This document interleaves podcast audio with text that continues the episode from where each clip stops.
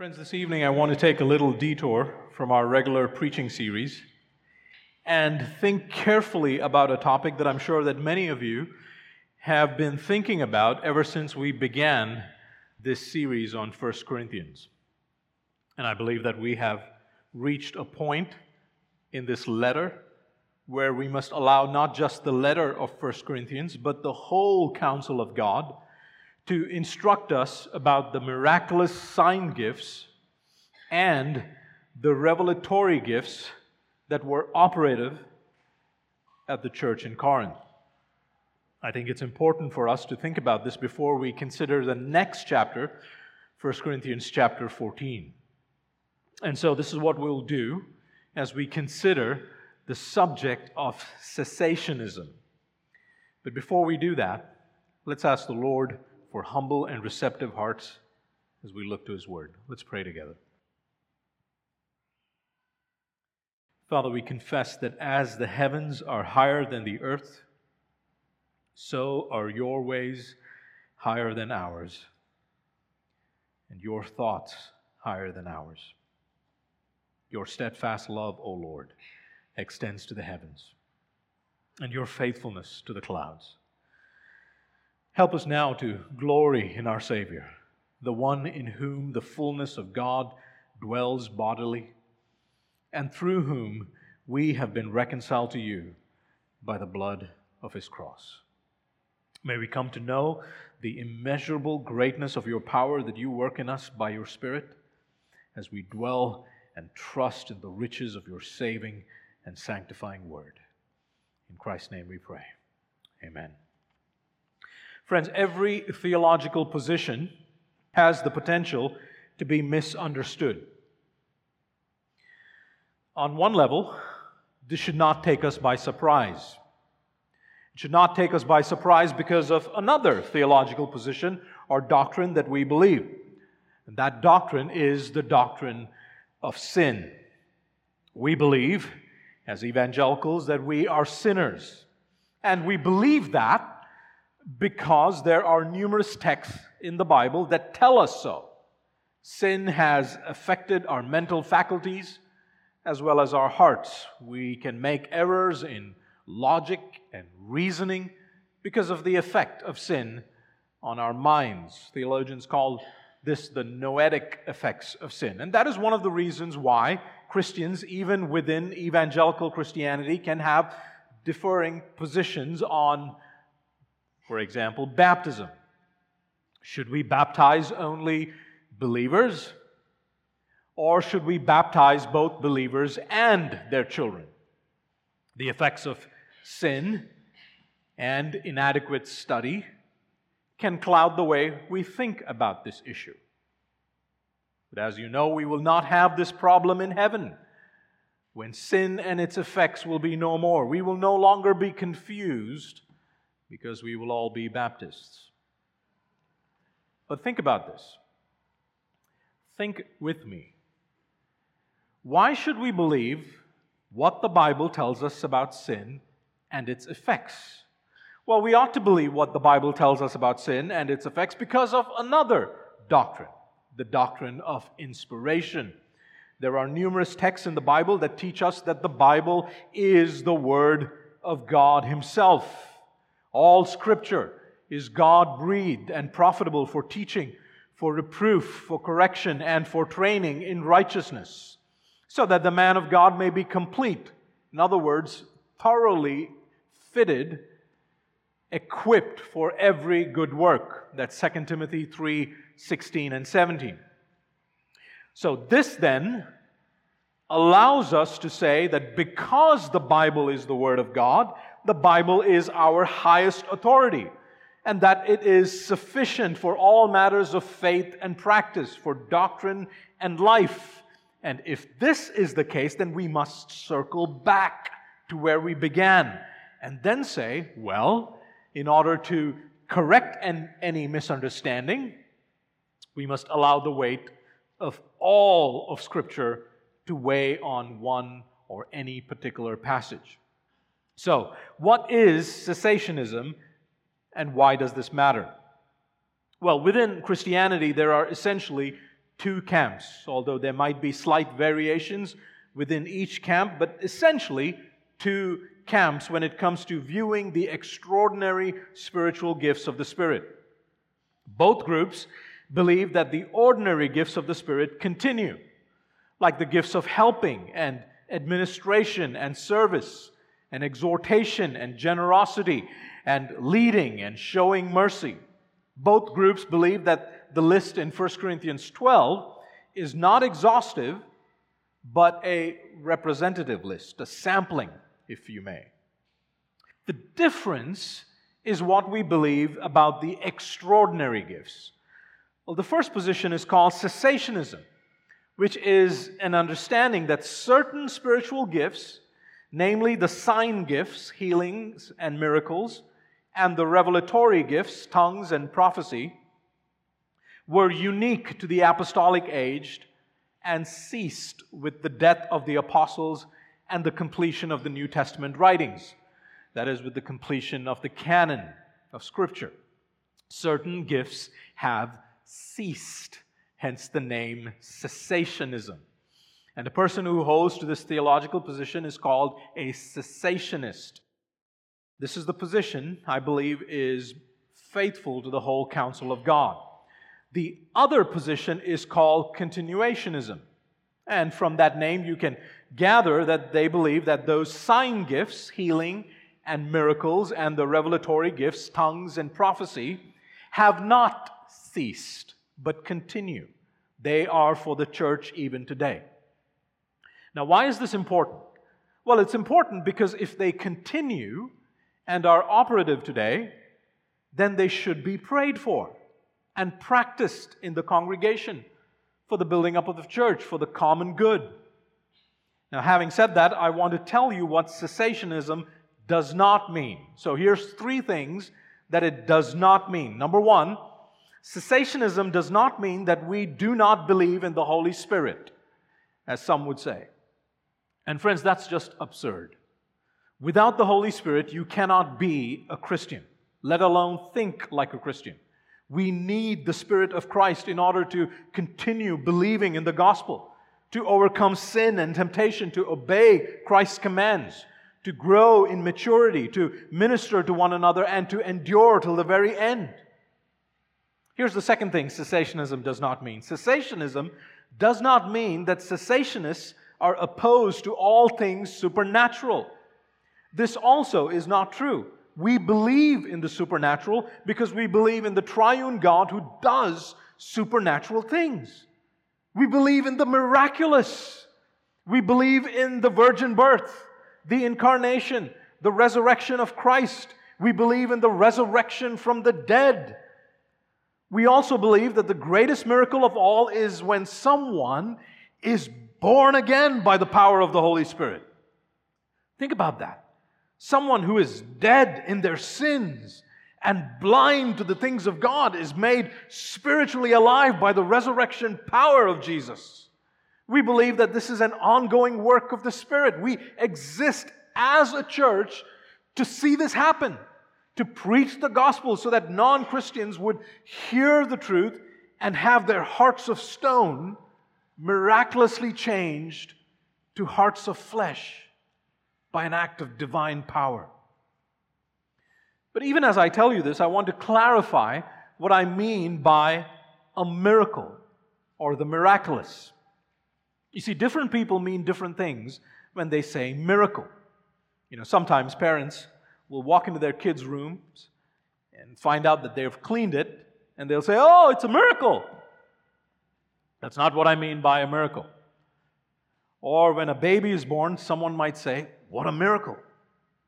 It's not what I mean by miracle. Now, if it's a virgin birth, well, that's a miracle.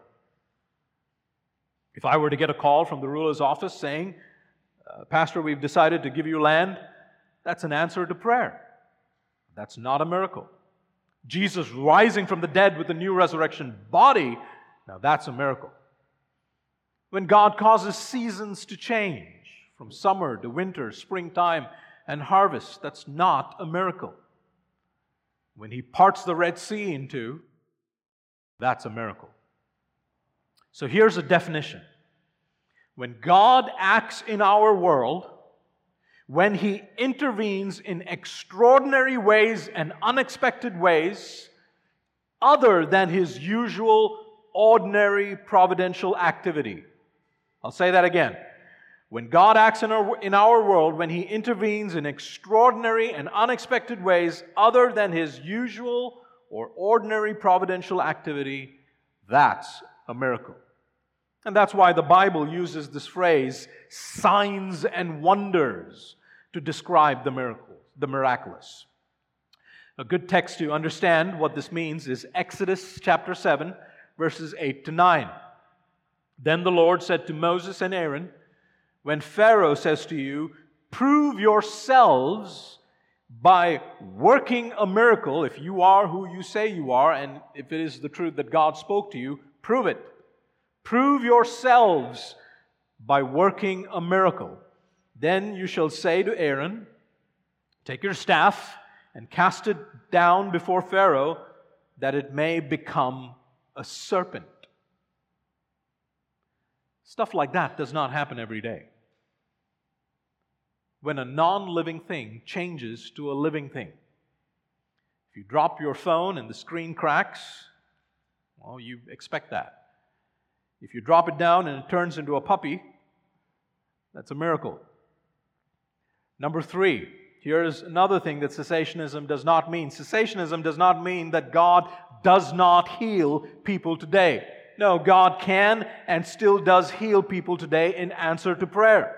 He does so through ordinary means like medical treatments, but He also does so in unexplainable ways. Friends, there are many times when Christians have been healed of incurable diseases like cancer.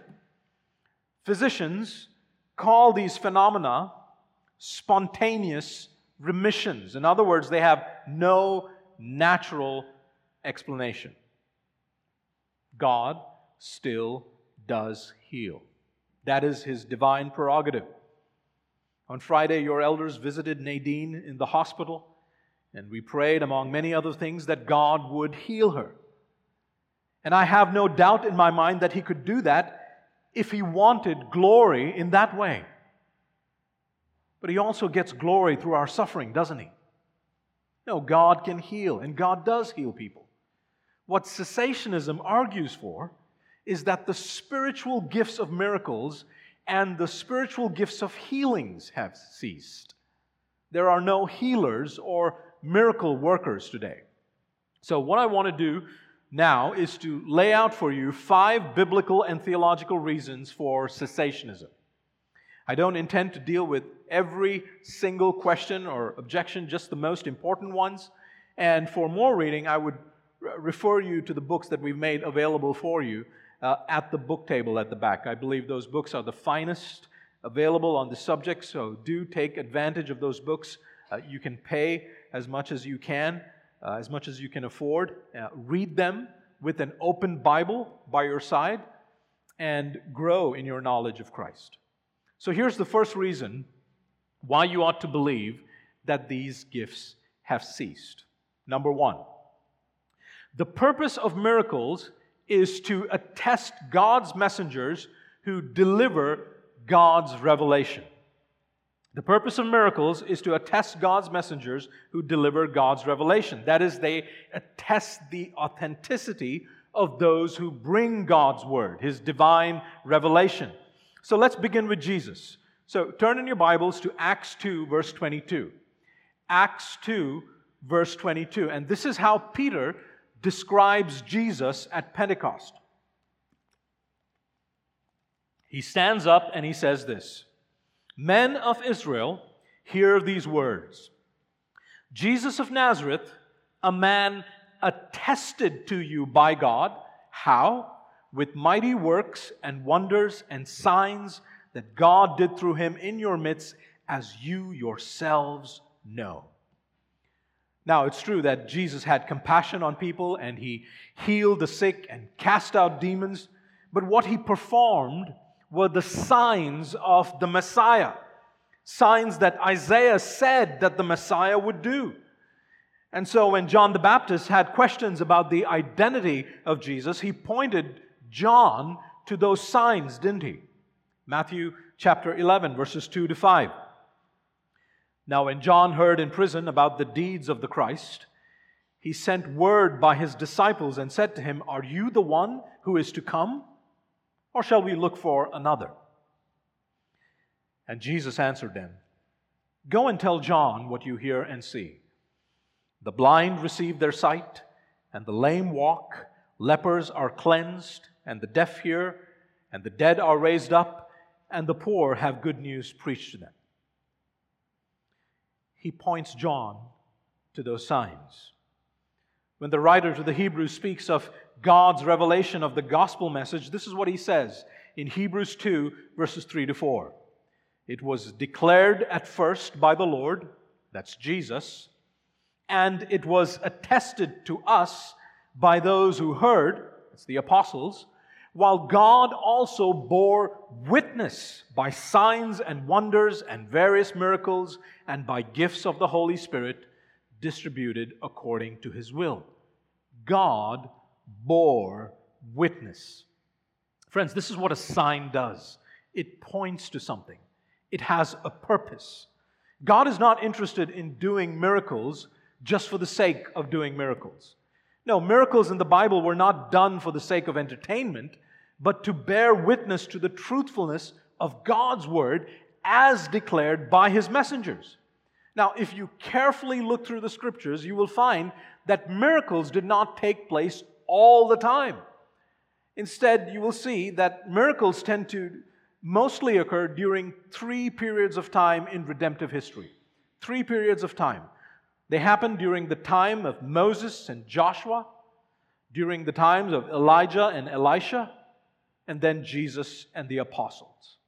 Amazing things happened during these periods of time at the hands of these uniquely gifted messengers. Now, this does not mean that they did not happen at other times. Scripture does record these other incidents, but when they do, they always bear witness to the one true God and the truthfulness of His word proclaimed through His chosen prophets or messengers. Listen to what B.B. Warfield says. Warfield wrote, Miracles do not appear on the page of Scripture vagrantly, here, there, and elsewhere, indifferently, without assignable reason.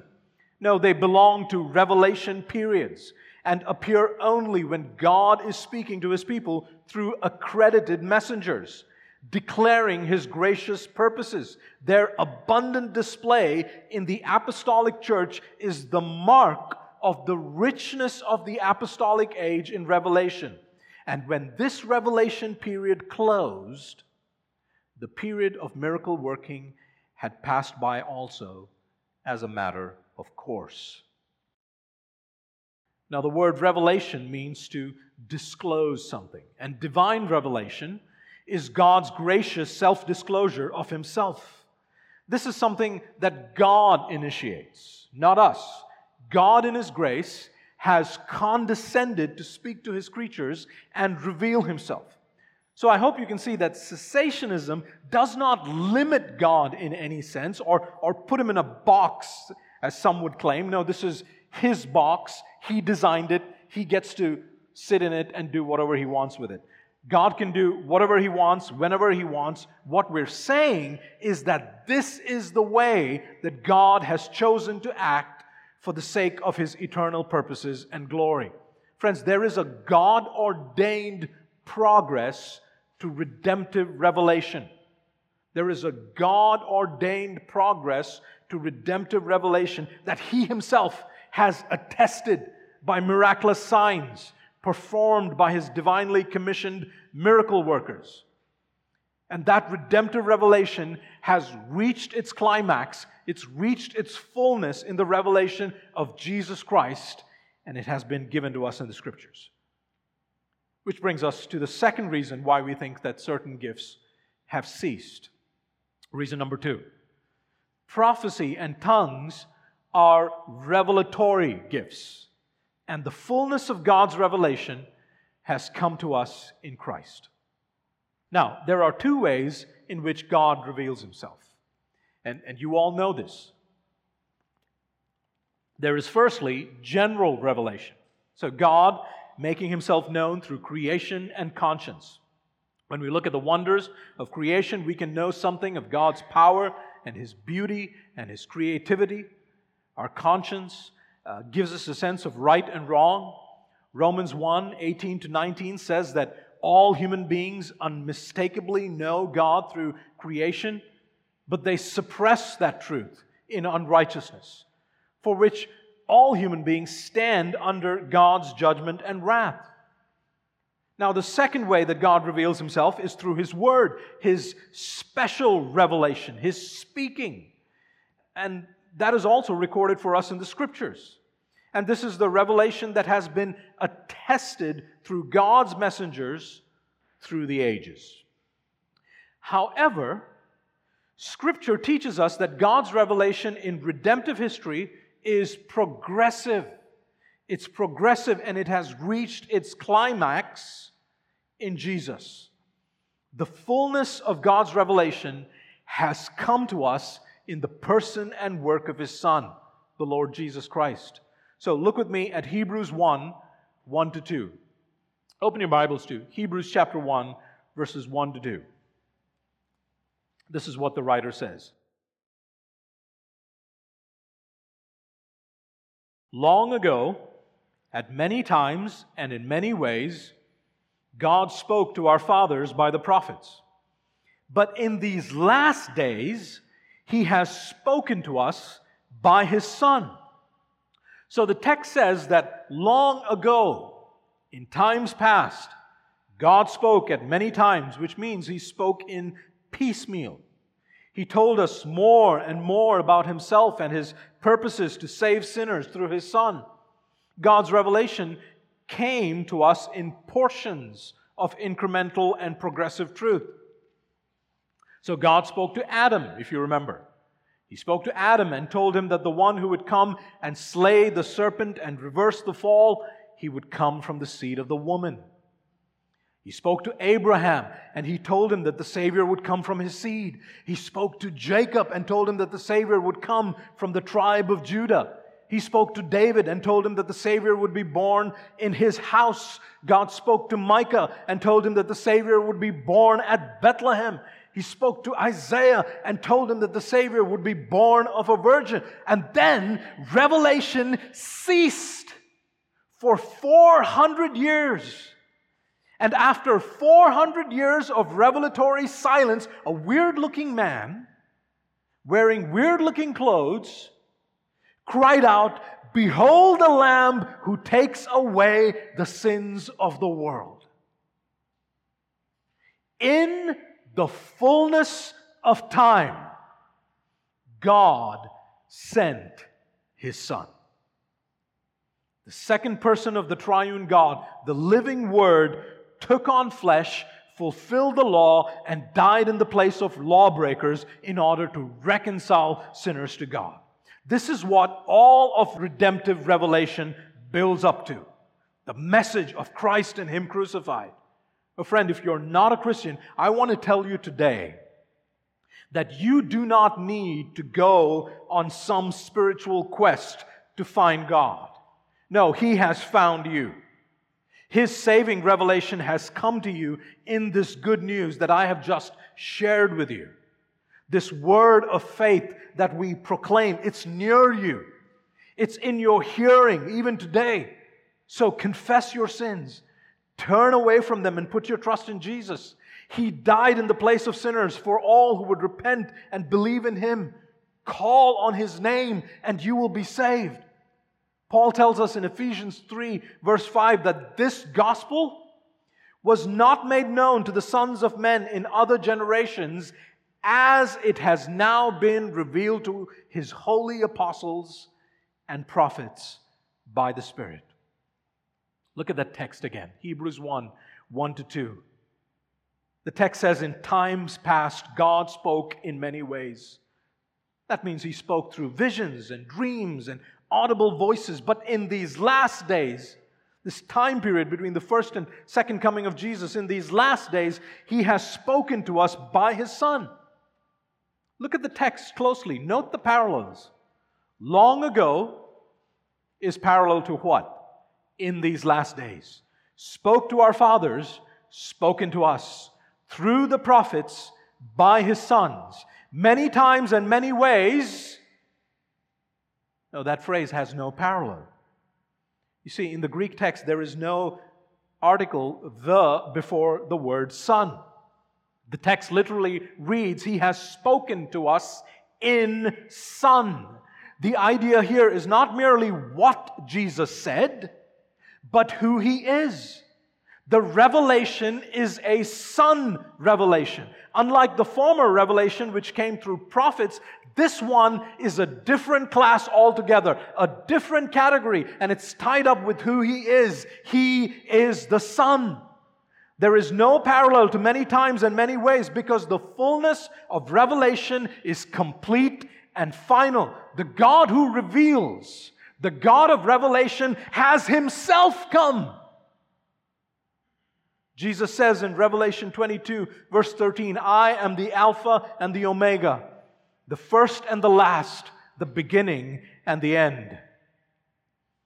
The British scholar F.F. F. Bruce wrote, the story of divine revelation is a story of progression up to Christ, but there is no progression beyond him. You see, the God who reveals himself has spoken supremely and definitely through his Son. Herman Bavinck wrote According to the scriptures, special revelation has been delivered in the form of a historical process which reaches its endpoint in the person and work of Christ. Listen carefully. When Christ had appeared and returned again to heaven, special revelation did not indeed come at once to an end. There was yet to follow the outpouring of the Holy Ghost and the extraordinary working of the powers and gifts through and under the guidance of the apostolate. The scriptures undoubtedly reckon all of this to the sphere of special revelation. And the continuance of this revelation was necessary to give abiding existence in the world to the special revelation which reached its climax in Christ. Abiding existence, both in the word of Scripture and in the life of the church. So, truth and life, prophecy and miracle, word and deed inspiration and regeneration go hand in hand in the completion of special revelation. But when the revelation of God in Christ had taken place and had become in Scripture and church a constituent part of the cosmos, then another era began. Still Bavinck. As before, everything was a preparation for Christ so afterward everything is to be a consequence of Christ. Then Christ was being framed into the head of his people. Now his people are being framed into the body of Christ. Then the scriptures were being produced. Now they are being applied. New constituent elements of special revelation can no longer be added, for Christ has come. His work has been done, and his word is complete. Now, what does all of this have to do with tongues and prophecy? Well, remember what they are they are spiritual revelatory gifts, not of general revelation, but of special revelation, manifestations of the Spirit for the common good, for the building up or edification of the body, 1 Corinthians 12 7. These gifts are given by our triune God, same Spirit same Lord, same God who empowers them all and everyone. That's 1 Corinthians 12, 4 to 6. We know that all the works of God are triune. This is the doctrine of the inseparable operations of the Trinity. And because of the inseparable operations of the Trinity, we understand that the gifts of prophecy and tongues serve the triune God's redemptive purposes for his church. Beloved, you know this. We looked at this, we considered this when we did 1 Corinthians 12. If we understand what the purposes of our triune God are in redemptive history, then we can understand why the miraculous manna ceased when the Israelites reached the promised land. Joshua 5:12. It wasn't the case that God could not do miracles anymore. but that he wanted to bless his people in a different way by working through ordinary means as his people ate of the produce of the land. The manna had served its purpose in its time. It served the dual purpose of teaching the Israelites to trust in God's word for their sustenance in the wilderness, while also pointing to Christ, the living word, the bread from heaven, in whose word we must trust for our spiritual sustenance. Prophecy and tongues are revelatory gifts that served God's redemptive purposes for his church at a unique period in redemptive history. Now, if you're new, I don't want you I don't want to assume that you know what I'm talking about, so let me define those terms for you. What is prophecy? Well, prophecy is the communication of God's authoritative and infallible revelation to his people. At times it is spontaneous, and at other times God speaks to his prophet, and his prophet later delivers his word to his people. A prophecy can be a declaration of God's word, a forthtelling, or it can be a foretelling, a prediction of something to come. It's not something that men cook up on their own, but God speaks through his servants. 2 Peter 1:21. No prophecy was ever produced by the will of man, but men spoke from God as they were carried along by the Holy Spirit. Friends, this is why prophets in the Old Testament would preface their prophecies with the words, Thus saith the Lord. Some prophecies, remember, we're talking about special revelation, some prophecies in the history of redemption were written down and some were not. So in Elisha's time, he had an entire school of prophets. We don't know what they said because they were not written down for us. There were many things that Jesus even said that were not written down for us. John tells us in John 21, verse 25. That doesn't change the fact that prophecy is a revelatory gift given for the building up of the church. What are tongues? Well, the gift of tongues was the supernatural ability to communicate God's infallible revelation to the congregation in a language that was unknown and previously unlearned by the speaker, sometimes foreign to those who heard it, which is why God gave another gift the gift of interpretation of tongues, where either the speaker or someone else in the congregation would be able to supernaturally interpret what was spoken so that the church could understand the Word of God and be edified by the Word of God. 1 Corinthians 14, verse 22 tongues are given as a sign. The gift of tongues was also a revelatory gift. Now, once a tongue is interpreted, and you can understand God's revelation, what you're hearing is prophecy. Interpreted tongues are prophecies, which is why in Acts chapter 2, when the Holy Spirit came upon the disciples at Pentecost and they began speaking in tongues, they spoke God's word in languages and they were understood by those who passed by. The text in Acts 2 says that they were declaring the mighty works of God. When that happened, Peter got up and said, this is the fulfillment of Joel 2:28. In the last days it shall be, God declares, that I will pour out my spirit on all flesh. So not just on a select few, but on all flesh, and your sons and your daughters shall prophesy. But they were not prophesying, were they? They were speaking in tongues. So why does Peter say this is a fulfillment? Why did he understand it to be a fulfillment because those tongues were understood. And when tongues are interpreted or understood, what you have is prophecy. Beloved, tongues and prophecy are revelatory gifts. And if they are revelatory gifts, then with the fullness of special revelation being disclosed to us in Christ and the completion of the New Testament scriptures, they have ceased. For no further special revelation can be given beyond Christ. Again, this does not mean that every revelatory word spoken in a tongue or through prophecy was inscripturated, but that all kinds of special revelation have found their consummation in Christ.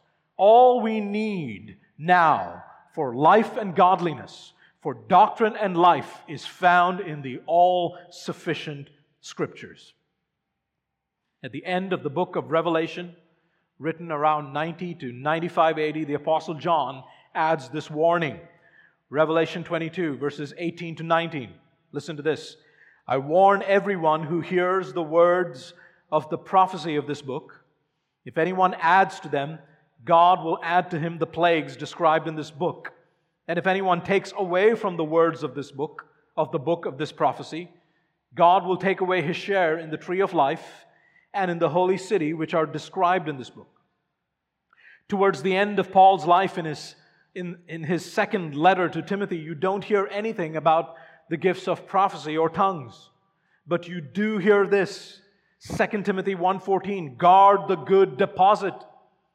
2 Timothy 2 2, what you, he's addressing Timothy, the second generation of believers, what you have heard from me, the first generation of believers, in the presence of many witnesses, and trust to faithful men, third generation, who will be able to teach others also, fourth generation. Peter tells us in 2 Peter 1 3 that God's divine power has granted to us all things that pertain to life and godliness through the knowledge of Him who called us to His own glory and excellence. Where is that knowledge found? In His precious and very great promises, in His written word. What's Paul's exhortation to Timothy before he dies? 2 Timothy 3:14 Continue in what you have learned and firmly believed. Beloved, all scripture is breathed out by God and profitable for teaching for reproof, for correction, and for training in righteousness, that the man of God may be complete, equipped, not just for some, but for every good work. O. Palmer Robertson writes this God's final word to his people is found in Jesus Christ and in the, expire, in the inspired explanations of his person and work as preserved in the Old and New Covenant scriptures.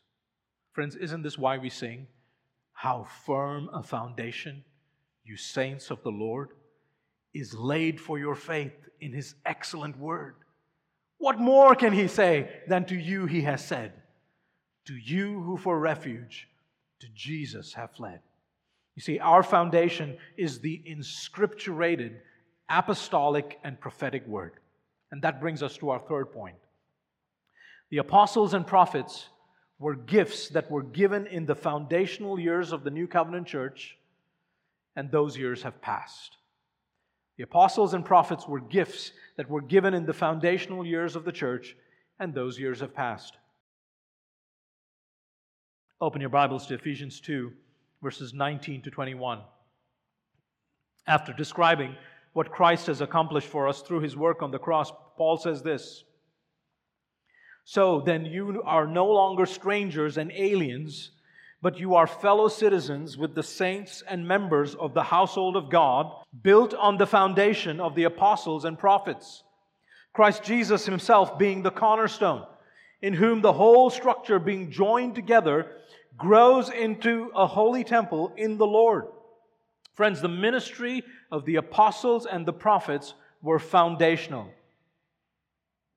And when he says prophets there, I'm referring to the New Testament prophets. No one lays a foundation again and again. And so no one should expect those ministries to continue. And those are not just ministries, but gifts. Paul says in Ephesians 4 that after Jesus rose from the dead and ascended into heaven, he gave gifts to the church. What were those gifts? Look at Ephesians 4 11 to 12. And he gave the apostles, the prophets, the evangelists, the shepherds, and teachers to equip the saints for the work of ministry, for building up the body of Christ. Now, there are many, there are some groups who would argue that there are apostles today. Apostles who can do the same kind of thing that Paul and Peter did. Some charismatic groups, those who hold to rabid prosperity gospel teaching, movements like the NAR or New Apostolic Reformation. These are fringe groups that you must run away from. They believe that there are apostles today. But others, the more careful continuationists, like Wayne Grudem and John Piper, I mention their names because they are more well known. Well, they agree that there are no more apostles today. So, at least one gift has ceased. We know this because of the qualifications of an apostle. According to Acts 1 21 to 24, an apostle should be a witness to Jesus' resurrection, and he should be chosen and commissioned by Jesus himself. And how do you recognize a true apostle? Well, Paul tells us 2 Corinthians 12 12. The signs of a true apostle were performed among you with utmost patience, with signs and wonders and mighty works. Friends, certain spiritual gifts, healings and miracles, tongues and prophecy, ceased with the age of the apostles and the New Testament prophets, those foundational years. These were the years that prophecy was being inscripturated, and the canon of Scripture is closed. It's now complete. And that brings us to our fourth point Scripture is complete and it is sufficient. Scripture is complete and it is sufficient. No one can add or take away from the Bible. The word canon simply means rule. You see, the church didn't meet in a dark room and then decide which books to put in and which books to throw out. No, the Spirit indwelt New Covenant saints simply recognized the, these inspired writings. And what criteria helped them identify these writings? Let me give you three. Number one, they had to have been written by an apostle or someone known to an apostle. And that means these writings were and had to be attested miraculously in the foundational years. Number two, those inspired writings had to have been in wide circulation because they were recognized. And number three, those writings were checked to see if they did not contradict earlier revelation. So, those three criteria. And so, even as early as AD 367, Athanasius of Alexandria in a letter to the churches, mentions all 27 books of the New Testament as we know them today in the completed canon. This is significant, especially in light of all the spurious writings that were circulating around that time. Friends, if the gift of the apostles have ceased, and inscripturated prophecy associated with the apostolic age have ceased, then all the sign and revelatory gifts that attested and authenticated those apostles and prophets have also ceased. Now, our continuationist friends might argue, they might argue that there is not a single text that says that the gifts would cease. Well, there is certainly not a text that says the gift of apostles would cease, and yet they did. That is a reasonable and biblical inference to make. Beloved, a theological position is not developed by looking at a single text or the lack of one but by looking at the entire corpus of revelation that has been once for all handed down to the saints. The Westminster Confession of Faith, chapter 1.6, is helpful for us on this point. It says this The whole counsel of God concerning all things necessary for his own glory, man's salvation, faith, and life is either expressly set down in Scripture or by good and necessary consequence may be deduced from Scripture, unto which nothing at any time is to be added, whether by new revelations of the Spirit or traditions of men. Friends, there is no single verse in the Bible that says that God is Trinity. Nor will you find a verse that says that there is one God and He eternally exists as three persons and yet He is one God. That is a theological formul- formulation and a glorious one, I might add, that has been faithfully derived by systematically putting together all that Scripture tells us about God. But what about 1 Corinthians 13, 8 to 10? Well, let's look at 1 Corinthians 13, 8 to 10. Look at 1 Corinthians 13, 8 to 10. Paul says, Love never ends. You know what he's talking about. Love never ends. As for prophecies, they will pass away. As for tongues, they will cease. As for knowledge, it will pass away. For we know in part and we prophesy in part. But when the perfect comes, the partial will pass away. Someone might say, well, this proves that the gift of prophecy and tongues will only pass away when the perfect comes. when believers will enter into the fullness of the age to come. But, friends, we cannot jump to that conclusion simply because there are other truths we must consider. Remember what Paul's point in this passage is. Paul's point here is to simply contrast the permanence of love to the temporary nature of these gifts. If anything we ought to see from this text is that these gifts are temporary. However, let's be fair to the text. It does seem to say that when the perfect comes, the partial will pass away. So we cannot ignore that. So, what do we do with it? Well, we must take all of Scripture into consideration because of what the rest of Scripture points to, especially with the cessation of the gifts of apostles. We should read this a little more carefully. So, if I said to you, when the three year term is completed, the elders will step down, this does not mean, nor should we presume, that no elder will step down before the end of three years or that all of them will not step down before the end of three years. Or let's look at Scripture. Galatians 2:16 we know that a person is not justified by works but through faith in the Lord Jesus Christ. James 2:24 you see that a person is justified by works and not by faith alone. We have to think theologically, don't we? We must examine these passages. We must look at their context and we must put together Scripture as we see it revealed in all of the Bible. Friends, the point in 1 Corinthians 13:10 is not to tell us when the gifts will cease, but that they will cease. They are temporary. Love is permanent. That's the point. Number 5.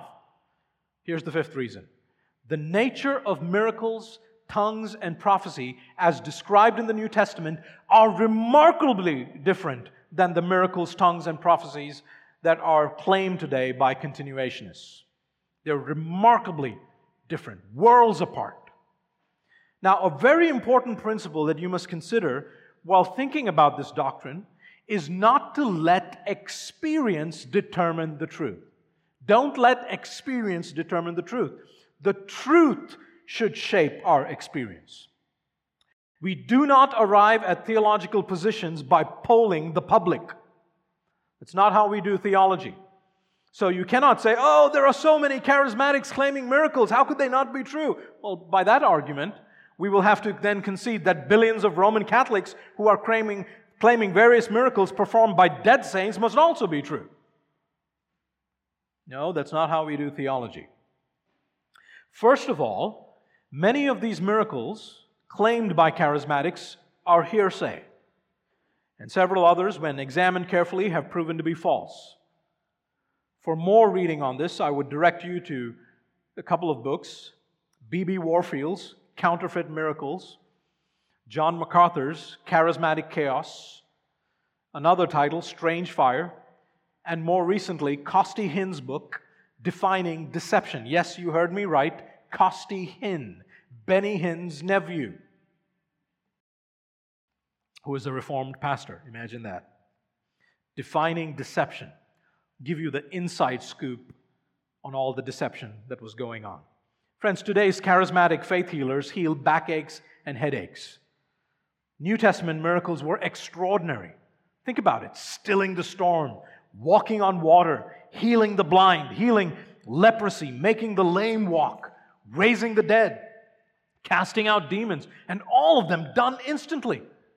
The apostles like Peter and Paul, and evangelists like Philip and Stephen in the New Testament, they did the kinds of healings and miracles that Jesus himself did. So listen to these passages Acts 5 12 and 15. Now, many signs and wonders were regularly done among the people by the hands of the apostles. They even carried out the sick into the streets laid them on cots and mats, that as Peter came by, at least his shadow might fall on some of them, presumably to be healed. Acts 6 8, Stephen, full of grace and power, was doing great wonders and signs among the people. Acts 8 13, Philip did great signs and miracles in Samaria. He healed the lame and paralyzed, he cast out evil spirits, and this one's my favorite. Acts 8 39. After Philip baptizes the Ethiopian man, we are told the Spirit of the Lord carried Philip away, and the Enoch and the, and the eunuch saw him no more. But Philip found himself at Azotus. Now that's the way to travel.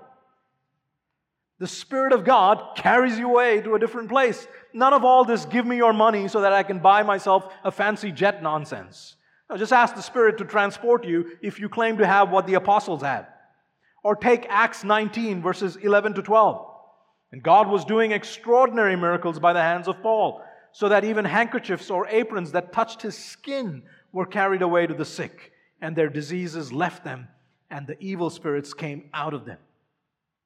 You know, sometimes people will say, Oh, but miracles have great evangelistic value. If we perform miracles, people will come to faith. No, they won't.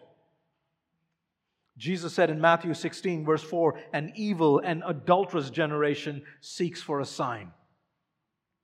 Throughout the Gospels, we see people chasing him for signs, but they don't believe in him. Do you remember that parable that Jesus told about the rich man and Lazarus in Luke 16? You know, the rich man is in hell, but Lazarus, the poor man, he's just chilling with Abraham. The rich man tells Abraham to send Lazarus to his brothers to warn them. And he reasons that if someone comes back from the dead, if they see a miracle, they will be convinced, they will believe, they will turn over a new leaf. And you remember what Abraham says in the story, or rather what Jesus says? They have Moses and the prophets, they have the Old Testament. Let them hear them. If they do not hear Moses and the prophets, neither will they be convinced if someone should rise from the dead. Several days later, somebody did rise from the dead Jesus.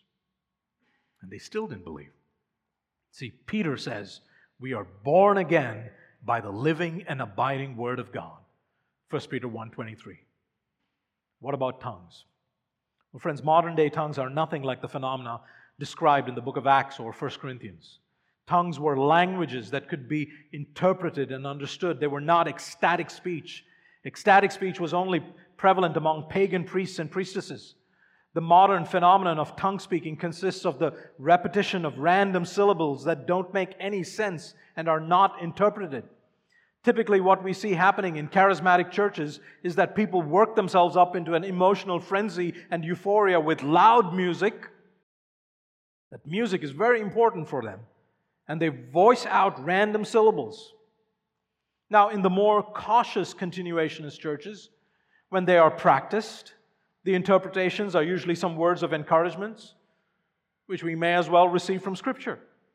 Friends, this is not the biblical gifts of tongues. But we'll look, we'll consider more about that next week.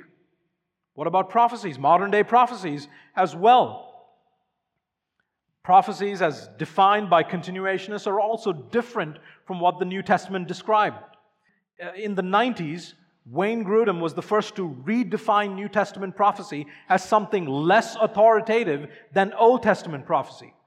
According to Grudem, New Testament congregational prophecy is something that the Holy Spirit brings to mind spontaneously and is fallible. It's mixed with human error. And so Grudem would say, for someone who believes that, they ought to say, Well, I think the Lord might be saying this. Yeah, I'm not interested in what you think the Lord might be saying. I want to know what the Lord is actually saying. This is problematic because the Holy Spirit is the Spirit of truth. John 14, 17, his declarations are Christological. John 16, 13 to 15. Plus, when you read the New Testament, it is very clear that what Christ has accomplished is superior. The new covenant is superior to the old. Why would God give his new covenant church a prophetic gift that is inferior? Friends, there is no reason for redefining prophecy as a gift that includes both truth and error. Continuationists give two reasons why they believe this to be the case. Number one, they point to the fact that prophecies in the New Testament are tested. They are weighed. 1 Corinthians 14. 1 John 4 talks about testing prophecies. But this does not mean that New Testament prophecy is fallible. Even Old Testament prophecies were tested. We see that in Deuteronomy 13 and 18. The second reason they give is that the New Testament prophet, Agabus, in Acts 21, got it wrong. Well, the problem with that hypothesis, hypothesis is that it's simply not right, it's wrong. I have great respect for people like Wayne Grudem and John Piper and D.A. Carson, but I think they're wrong on this.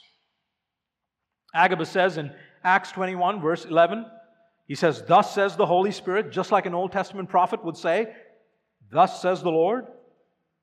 This is how the Jews at Jerusalem will bind the man who owns this belt and deliver him into the hands of the Gentiles. He was speaking of what would happen to Paul. Now, next week, we'll look at this passage in detail as we look at 1 Corinthians 14, but Agabus' prophecy comes true. And notice how Paul recollects that incident in his own words. Acts 28, verse 17. He says, Though I had done nothing against our people or the customs of our fathers, yet I was delivered as a prisoner from Jerusalem into the hands of the Romans or Gentiles. That's what Agabus said. Agabus' prophecy was not a lesser, fallible type of prophecy. Furthermore, if New Testament prophecy was fallible, well, how do we know which parts of the New Testament scriptures are trustworthy and which are not? Continuationists also often describe the gift of prophecy as a word from the Spirit, or a leading, or impression, or urge, or inti- intimation, intimation, or, or feeling of direction. Friends, this is very misleading language, and it's not at all helpful. This is not prophecy or some special revelatory gifts. Friends, human beings have feelings and impressions and intuitions and gut feelings all the time, but that's exactly what they are. We should not attribute this or call it a word from the Holy Spirit. No one denies that people have dreams or strong impressions or intuitions. A homicide detective with 30 years of experience can walk into a crime scene and instinctively know that something's not quite right. A mother can have a strong intuition that her child is hiding something from her or not telling the truth. We have all learned to pick up subtle clues by experience without even knowing that we're doing those things. That's not a spiritual gift. We live in God's world, and it's a wonderful world, and He is deeply and perfectly involved in it. All those things we should attribute to the providence of God. Put that in the providence folder, not in the special revelation folder. Friends, special revelation is when God speaks. It's when God speaks. Whether that is written or not written, that's irrelevant. When God speaks, that's special revelation. Contrasted with general revelation. And when God speaks, it is always true and authoritative. Revelation is when God speaks, inspiration is the vehicle through which revelation is given. Men inspired by the Spirit spoke the very words of God. How does the Spirit work today? Well, He works by illumination. He takes what God has already revealed, the written word, and He illumines our minds. He gives us understanding and wisdom. He leads us and guides us by His written word. Luther, in his commentary on Psalm 119, he said this For God wants to give you His Spirit only through His external word. He meant the written word, the Bible. The saving and sanctifying work of the Holy Spirit comes through His external word. It is not from within us, not some impression to sanctify or build or guide, but it is an objective word. It is outside of ourselves and it is unchanging like the God we worship. Now, continuationists claim that such impressions do not pose a threat to the sufficiency of Scripture because they are not scripture quality revelation. But, friends, the fact of the matter is they do. They do pose a threat to the sufficiency of Scripture. Scripture is all we need for doctrine and life. If an impression doesn't add or supply help for doctrine, it is adding and supplying help for life. Otherwise, why else would you give it? In the words of John Owen, if private revelations agree with Scripture, they are needless, and if they disagree, they are false. In conclusion, let me say two things. One, brothers, marvel at what Christ has done in sending us his indwelling spirit. the one who sets us apart from unbelievers, the Holy Spirit, the one who regenerates us, the one who baptizes us into Christ, the one who illumines our minds, the one who seals us and assures us and convicts us and comforts us, the one who fills us and enables us, the one who gives us many grace gifts to minister to one another in love, so that God may be glorified through His church. So, if you take away anything from this, marvel at what God has done in redemptive history for sinners. And number two, remember what the aim of all sound doctrine is. The aim of all sound doctrine is love. And so, when you have conversations with off the chart crazy charismatics, or when you have conversations with cautious continuationists, be patient, be loving, be kind especially if it is evident that you're talking with brothers and sisters. As Tom Schreiner so helpfully reminds us at the end of his book on spiritual gifts, Tom writes If I have the right view of spiritual gifts but have not love, I am nothing. Brothers, let the word of Christ dwell in you richly. This is what it means to be filled by the Spirit. Let it be a lamp to your feet a light to your path. Let it be your delight and your meditation all day long. God's all sufficient grace is available to you in Christ and revealed to you in His Word. What else do you need? Where else can we go? Let's pray together. Father, help us by the power of your Spirit to abide in the Word of Christ. May we not be like children tossed and fro by the winds of new teachings, but may our feet be firmly planted on the rock. O oh Lord, would you guard your people from emotional intoxication, from vain imaginations, from the vain customs of our culture, and cause us to delight in your word. Shape and form us into a loving people, into the image of our Savior. In His name we pray. Amen.